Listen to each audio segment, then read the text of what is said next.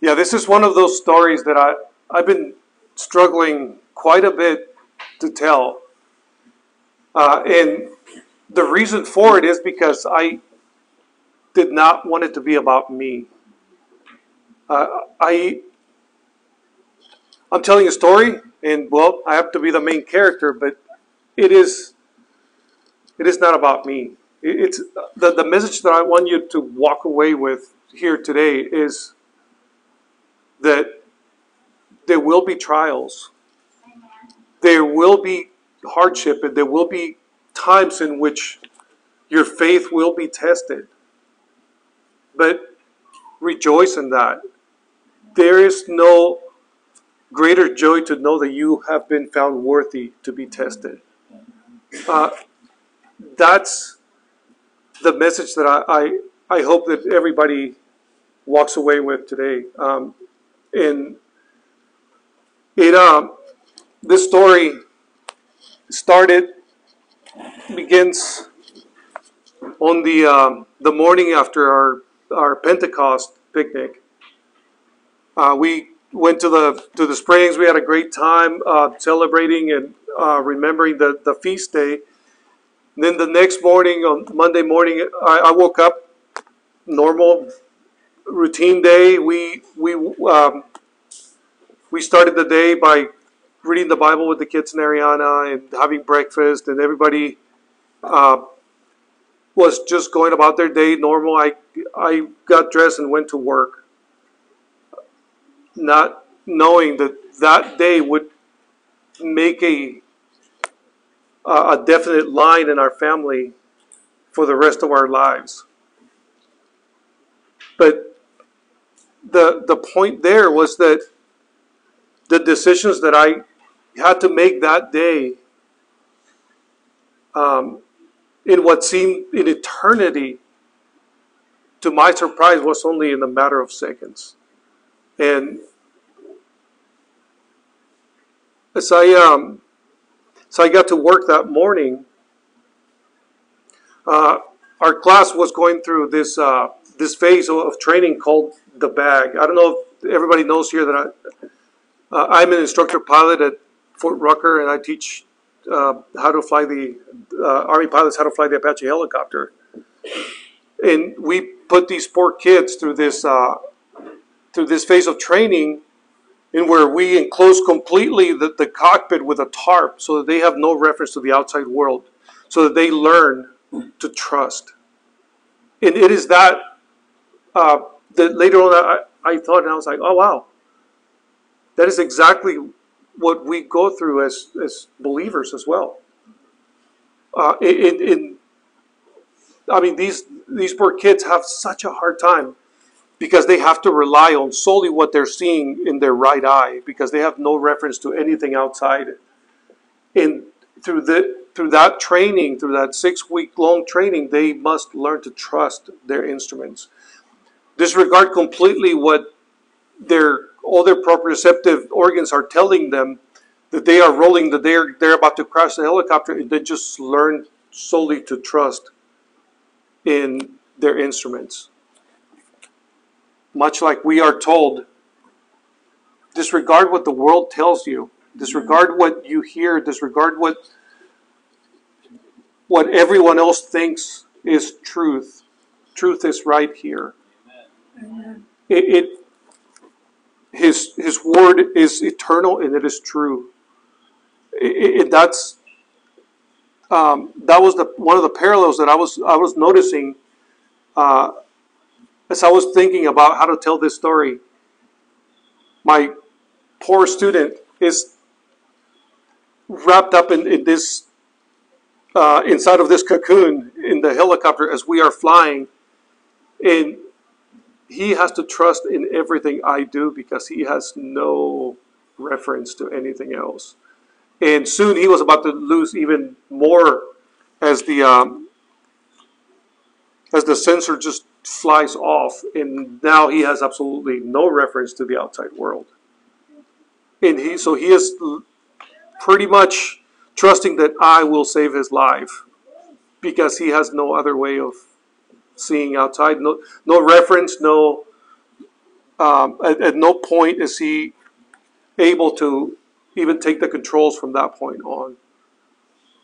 And that's one of the things that would play a huge factor in the decisions that I had to make because I I knew exactly that that he was pretty much relying on on, on me uh, as I was relying on God to help me through all of this.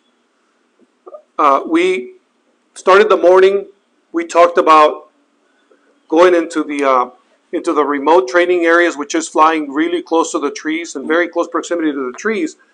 And we we briefed and we said, okay, let's let's go over there, and then I will demonstrate the first one, and then I want you guys to start learning and just trusting exactly what you're seeing on, on that picture in your right eye, and then just keep on flying your symbology all the way down to the ground. It's going to be easy. It's going to be uh, is going to be uh, very simple if you just follow exactly what I what I am telling you. Much like we have to follow exactly and trust in in the, the readings and writings that were left to us. And disregard the, the rationalization that the world will give you and tell you that it is no longer applicable, that this this is not the word of God is eternal. And am I speaking with an echo? No? Okay. So as we as we left, we flew for about seven minutes out of the field, and we follow the corridor, which is uh, let's see if this works. Uh, there we go. So we left uh, Hanchey Army Airfield, and we followed uh, a route that we that, that we have plotted in our map. And we started just going just uh, past Ozark. As we were going to this uh, point called uh, Beaver Creek, uh, my student was flying. And immediately we felt this, this bump and this massive jump of the helicopter. I took the flight controls immediately and at first, I was wondering, okay, what is happening? I did nothing. I kept everything exactly as it was because I had no idea what was happening. And from that point, I knew I was going to have to make some decisions that would change our lives forever. And that was, um, that's again when you rely on your training. You keep calm, and you go exactly as you have trained before. So we we did exactly that. We did nothing. We just kept the aircraft straight and level, and we started just analyzing all the instruments. Well, at that point, I still had complete control of the helicopter because I did not know that only one blade had left the helicopter, and the rest of the, the blades on the tail rotor were still there. So to add to my confusion, when I applied pedal, the aircraft responded as, as it should. So then I said, hmm, okay, that is not it. And I continued, uh, I continued flying the, the, the helicopter uh, for about another, I would say, seven seconds. Uh, when they asked me, the investigators asked me, how long do you think it took from the time that you that the first malfunction happened until the time that you were on the ground. And I said, ah, I'm guessing about three minutes. And the guy said, try 14 seconds. Uh, that was uh, that was very surprising. I, I was not, definitely not expecting that, you know, that short of time because it seemed like an eternity. Um, as the uh, as the second as the second vibration happened, I remember myself telling telling my student, we are going to have to put her down. And I started looking immediately for a field. Uh, this vibration started just getting stronger and stronger, and then and then it happened, just a big snap. And from that point, it the, the nose of the helicopter started turning to the right, and I thought of my of my student. I, I, I said, I can only imagine what he's feeling right now, being in this in this tarp, completely enclosed, having to rely 100% on my judgment and my skill. Uh, as I am relying on our Savior to guide my the next the next steps that I would have to take. And uh, in my in my writing, uh, I had put that as I was looking around, by chance, I just happened to see this little tiny, tiny field right underneath us. It was just, it was, it seemed to be just beyond the the, the reach of the helicopter.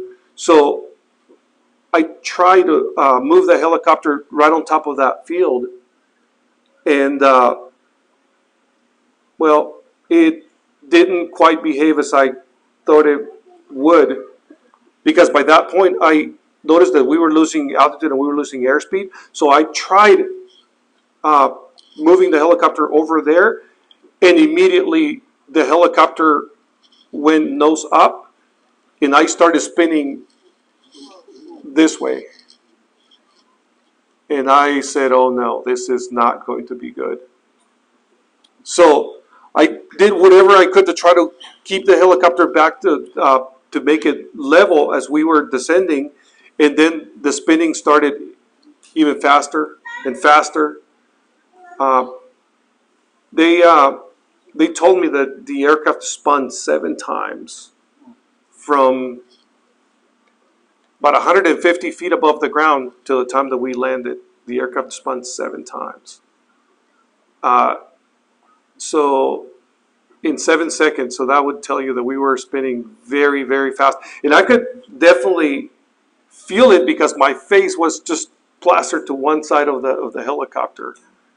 Uh, and uh, my, my student, uh, because of the, of the, of the high, uh, high G force that, that was being exerted upon him, he passed out. He blacked out uh, during the spin. So there, before consciously, he was relying on myself to save him. Now he was he had no choice. What I what I did next would be completely beyond his control because he was completely blacked out. Um, and I started trying to center center the aircraft uh, right up uh, right on top of that of that little tiny small field, and uh, I remember I remember thinking uh, initially uh, I was thinking, I hope my wife knows I love her. Because I knew that I was going to die. That there was no way I could survive because I started remembering this, this article uh, by our safety center that said that no one had ever survived in a in a spin like that, in a landing like that, uh, it was certain death. So so I started I started looking around. I started um, just trying to keep the, the helicopter down as it's descending, and then and then I, I as I turned my head, I noticed this white trailer um, this building. So, so every time the, the, that the aircraft would spin, I try to look for that building as a point of reference to try to try to keep it in, in sight. And I said, you know what? If I can keep that building uh, in in my in, in my my field of view, I will know exactly where I am. I saw the the power lines, and I was like, okay, I definitely don't want to go over there. So so I started just looking at this building, and I I, I would move my head to try to just uh, get a get a good glimpse at, the, at this at this building, and uh, as I am coming down, I remember thinking, "Dear God, be merciful." And the aircraft kept on spinning, and as I'm coming coming down, the aircraft started spinning even faster, and as we we went above, right at the treetop level, the uh, the tail boom hit one of the trees and it came off. So it, it broke itself off of the helicopter, making the the body of the helicopter even smaller. And what happens whenever uh, I don't know if you guys have seen that the the ice skater whenever she brings her her arms closer to closer and then closes that that big uh, the big area that she was covering with her arms now she becomes smaller the rotations get faster. And that's exactly what happened. So it cut off the tail the body of the helicopter became even smaller and the rotation started spinning even even faster. Uh, then the, the main rotor system came to treetop level and it just hit one of the treetops. And it just sent splinters and chunks of wood all over the place. And I remember thinking, huh, wow, this is what dying feels like. I was like, the next time my eyes open is going to be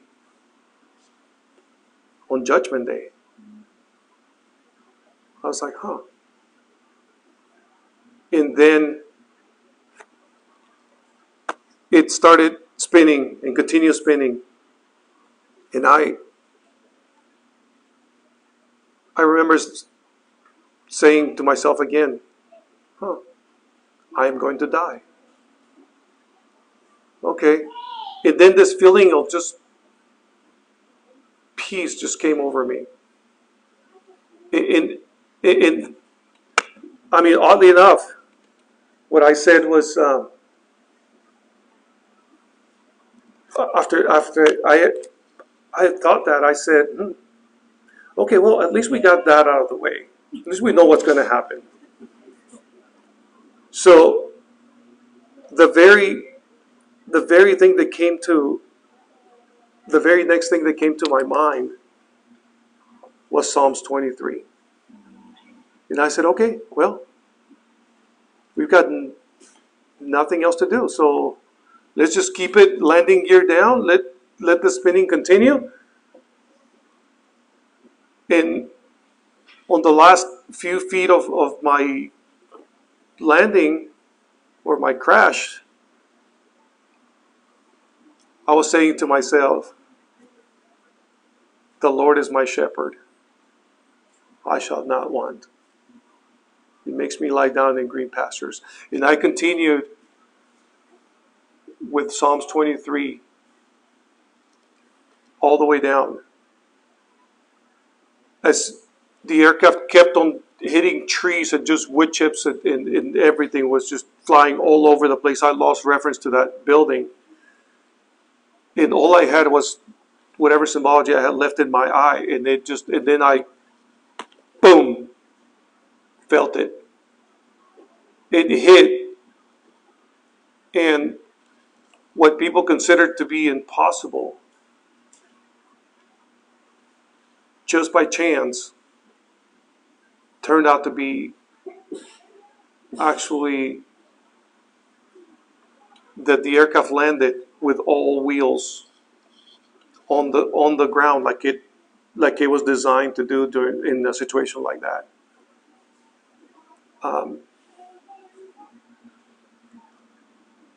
so when the dust settled, I looked around and I noticed that I was I was still awake and, well, to my surprise, I was still alive. Um, and I don't know if you've been paying attention, but I just mentioned the phrase a few times. Nothing was by chance. Uh, I could not have controlled that helicopter the way I did without the help of God. I could not have seen that little small field. If you look at the, the pictures, there's nothing but woods all the way around where I was flying. that little that little um, building, the little white building, is that little trailer that kept my bearing to where I was I was landing. I saw the little tiny small field there, and it, it well, there you go. It looks a little bit bigger. There you go, right there. So as I am landing and cutting through trees, I noticed that small little field, and it just uh, it was not by my skill that I was able to put that helicopter like it was designed to to land with the landing gear to absorb part of that of that crash, and then my seat to absorb the rest of it and everything. Uh, through all of this, my student passed out. Uh, at some point, I don't know exactly when, uh, he ended up passing out, which the uh, the medics and, and the investigating team believes that that is the reason why he sustained no injuries because he was completely limp and he just took the crash. Uh, there, there's yet another miracle. The rotational force of what's happening on the on that helicopter, especially me being in the front of the helicopter, taking the, the whole rotation of that helicopter, should have made me pass out, without a doubt. So yet again, another miracle. God kept me uh, awake and he kept me alert through the whole process, all the way down until I landed that helicopter. Uh, as I uh, as the dust settled, I noticed that the aircraft was actually with the blades. Um, I don't know if you see the, I mean the blades halfway shredded, still able to land. Uh, the uh, it was not until somebody sent me a picture there that shows exactly how much helicopter I actually had to work with. And uh, that's um, you can see in the in the back that that that white tarp that was covering my my student's uh, cockpit. And then yet another miracle happened. In this little small field here, that what the white building that I was keeping as a reference just happens to be the house of this deputy sheriff who happened to be in his front yard watching the whole thing happen. Yeah, so as he sees me coming down, immediately runs over there and the he calls emergency services before I even hit the ground. So I landed feet away from a person who was trained to for to call emergency services and to, and to be the first responder for everything. Uh, so the, the second the dust settled, I I remember him running to, to my helicopter, and I I saw him uh, running from from my left side, and and he said uh, he said to me, "Are you okay?" And, and I gave him a thumbs up, and I I, I, I immediately I, I was trying to answer what, what he was the questions he was asking me, but our our helmet is so so well protected for for noise that I could I, I could not understand all the words that he was saying. So I am asking him. I, I, I was like, "Hey, could you please take off my helmet?"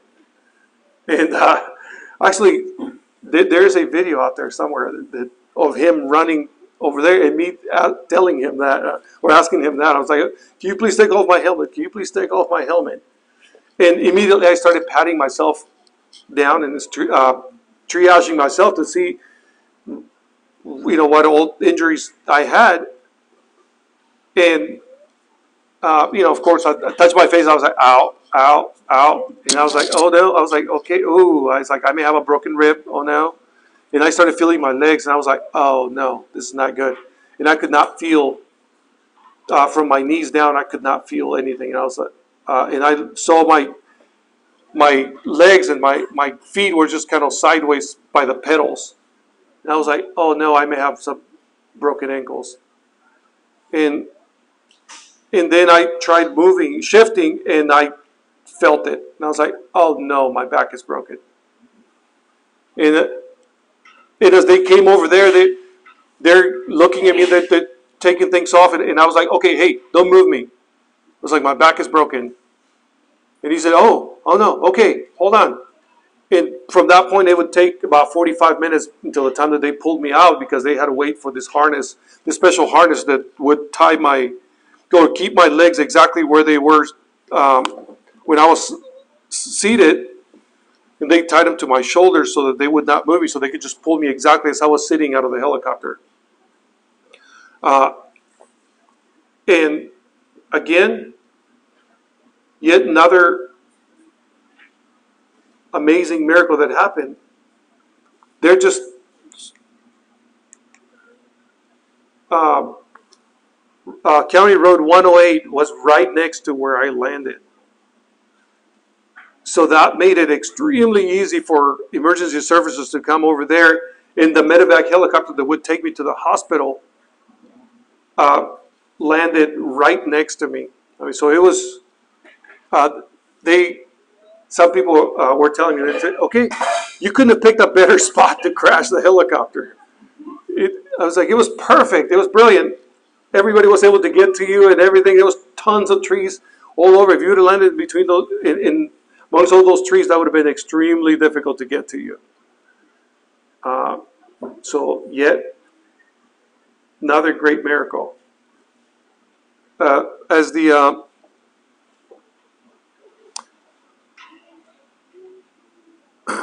as the helicopter landed, the medevac helicopter, they they loaded me up and they, they pulled me out of the, the, helicopter. They loaded me up, and they they were about to load my my student on there too. And then he wakes up. He woke up and, and he's just looking around, and, and, we're both asking for each other. And it was like, okay, how is he? You know, where is he? And everything. And I saw him, and he was awake, and he was perfectly fine. Um, they loaded me up, and they flew me uh, to Southeast Hospital here, uh, here in Dothan. Well, again, another great miracle. One of the top surgeons here in Dothan, one of the spinal surgeons here in Dothan, just happened to be working his shift right at that time. So immediately they took me to, to get an MRI and X-rays, and, and as soon as, as soon as that was done, uh, they rushed me right into surgery. By then, Ariana was already at my side. Uh, I uh, that same deputy sheriff who who came to pull me out of the helicopter um, had me call Ariana, but as I was still in the helicopter, so he had me call Ariana, and he says, "Hey, I'd rather her hear it from you than to be watching the news and all of a sudden hear that. So, what is her number? He, he dialed Ariana, and and I um, I took his phone, and I said, um, "Hey, gorgeous, uh, how are you?"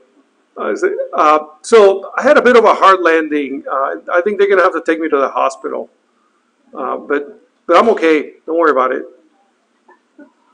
And then I, I heard it when he took the phone away from me and he said, uh, he must have hit his head pretty hard because uh, he was in a pretty bad crash. I was like, I was like, there you go. I'm, I'm trying not to alarm her. I was like, but anyway, so he's uh, so by the time I got to to southeast, uh, she was already there, and from that moment, I don't think she left my side for more than five minutes at a time here and there. So for the next two months, she would be at my side, taking care of me, turning me, doing uh, anything and everything. Because I, um, initially, um, I was very unable to do anything. So, yeah, so she was there uh, helping me. And uh, oh yeah, and updating everybody here at home. Uh, I don't know if you guys read any of the updates, but yeah, she was uh, diligently just typing away every day just to keep everyone updated. Uh, through through this whole process, uh, it, it, this whole time that we spent together, I not that I did not have this profound love for her already, but I just learned to respect her and just love her so much for just I mean she was so willing without complaining without saying anything just being able to help me through this whole process. I I definitely could not have done it without her being there at my side but I not once did I hear her complain or say why why us why why are you going through this or why is it that um, God has us going through this. Oh, there's Gabe over there. So, uh, funny thing, right? Because of this COVID restrictions and everything, they do not allow uh, visitors at, at the uh, at, at, the Atlanta Center, at the rehab center. So, uh, our clergyman came over there, and then our yeah, the, the, the chaplain there, he's like, oh, is, is he your uh, clergy? I was like, yeah, of course. He's like, oh, okay, yeah, yeah he gets special treatment. He, he, he doesn't count as a, as a visitor, so yeah, he can come over there and visit you. so I uh, so he came over there and uh, visit us. But um, so that that was uh, one of the things that that I uh, uh, I, I, was through, through this whole process. I, I was thinking Dear God, thank you for being so merciful in sparing me. Uh, I'm not telling you that, that I'm a man of great faith or that you know I'm way better than anyone else or in a better standing. But through this whole process, I was just thankful. Gratitude was the, the number one feeling that I, that I felt through this whole process. Uh, it, it, it was um, almost overwhelming. And the thing is, as we were reading uh, Matthew 24, um, Yeshua says, uh, If anyone wants to come after me, let him deny himself, take up his cross, and follow me. He doesn't say life is going to be gravy from now on. You will not have to worry about anything, everything is good. Just uh, follow me and you will be okay. So that was, I was just so thankful. Um, and Ariana and I were spent much time talking about this. I was so thankful that this happened to me and not to one of the kids as we uh, as we were over there at the Shepherd Center. Yet another miracle in itself. Some people have to wait about six months to get to the Shepherd Rehab Center because it is so popular. It is one of the best uh, spinal injury centers in the U.S. So people are on the waiting list for up to a year to get there. And within three days, we had a spot. It was like, just Oh, I mean, if that is not just a testimony of, of his greatness, I don't know what is. Um, this uh, it has definitely been physically testing. It, it, that's that's okay. Uh, because oftentimes, right? There's this um, this passage in, in First Corinthians that I was reading, uh, First Corinthians ten, that says, uh, "God won't give you more than you can handle." For years, I misunderstood that as thinking uh, that God will only give you what you can bear, what you what you what you can actually through you take up and continue carrying on. But then I said, okay, wait, have I been misreading that? Huh, maybe I have. Because then I read another one that says, um, rejoice in this, even though for a little while you you may have to experience grief in various trials, but even gold is tested for genuineness by fire. So then I thought, okay, huh. As I was reading this this booklet that Ariana had on the uh, on the desk over there at, at uh, in Atlanta, and it says, no, God does not give you. God will give you more than you than you can naturally handle, because He wants you to rely on Him for the rest. That made complete sense to me. I was like, oh, okay. Growth cannot happen, refinement cannot happen if you stay in your comfort zone.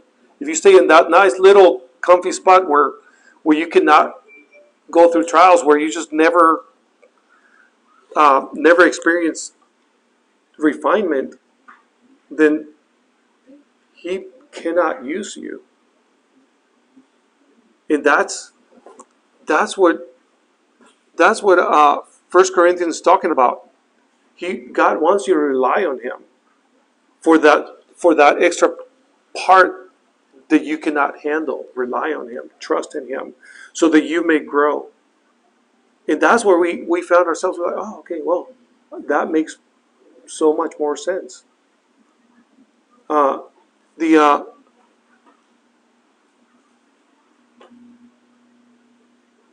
because we oftentimes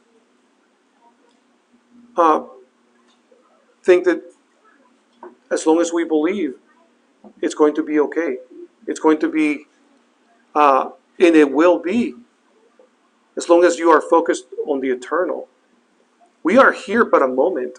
I mean, this this life, as, as, as it happened to me, uh, this life was about to be done. Uh, I, I was, uh, it was going to pass, and then the next would would begin. It is then where we should focus. The eternal, the, the promise that He is giving us. In, in a moment of, of about seven seconds, from the time the spin started to the time that I was on the ground, that that became very clear. It's like, oh, this uh, this is temporary. We are here for just a moment. While we are here, we will go through trials. We will go through grief, and that is okay. It's how we bear through those trials, how we witness to others during that during that moment is what bears witness to His greatness. It, it- that's that's one of the things that that uh, became very clear. Uh, as I was looking at the ground and saying, "Oh, I'm going to die." Hmm. But from that point on, it was just calmness. Once you go past that, you're like, okay. Huh. His promise awaits me. Uh, so, as Peter tells you, rejoice. Rejoice in this, even though for a little while you may you may have to experience grief in various trials. Even gold is tested for genuineness by fire. Was like, wow, that's a that's amazing. I was like, so what do we do when during hardship? Rejoice. Rejoice that you are you have been found worthy to be tested, so that he may use you. That's so rejoice. Let's pray. Abba Father, we thank you so much for your greatness. We thank you for such amazing miracles which you have performed.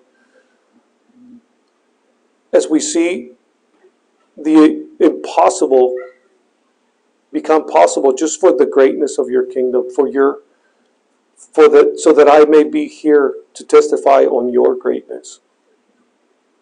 I, I thank you for the trials that you've put us through, so that we may be better servants, so that we may be refined, all for the greatness of your kingdom.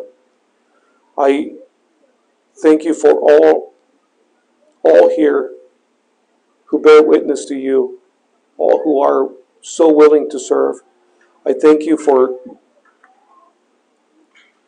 your patience that you keep on showing us over and over as we stumble, as we walk away, and we come back to you. I thank you for all that you have done for us. I thank you for the air in my lungs and the beat of my heart.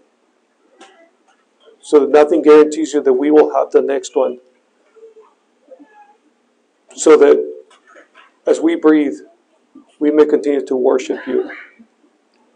All for your greatness, not for us, not for our own understanding, but for yours. Thank you for all the wonderful things that you do for us. In Yeshua's name we pray. Amen.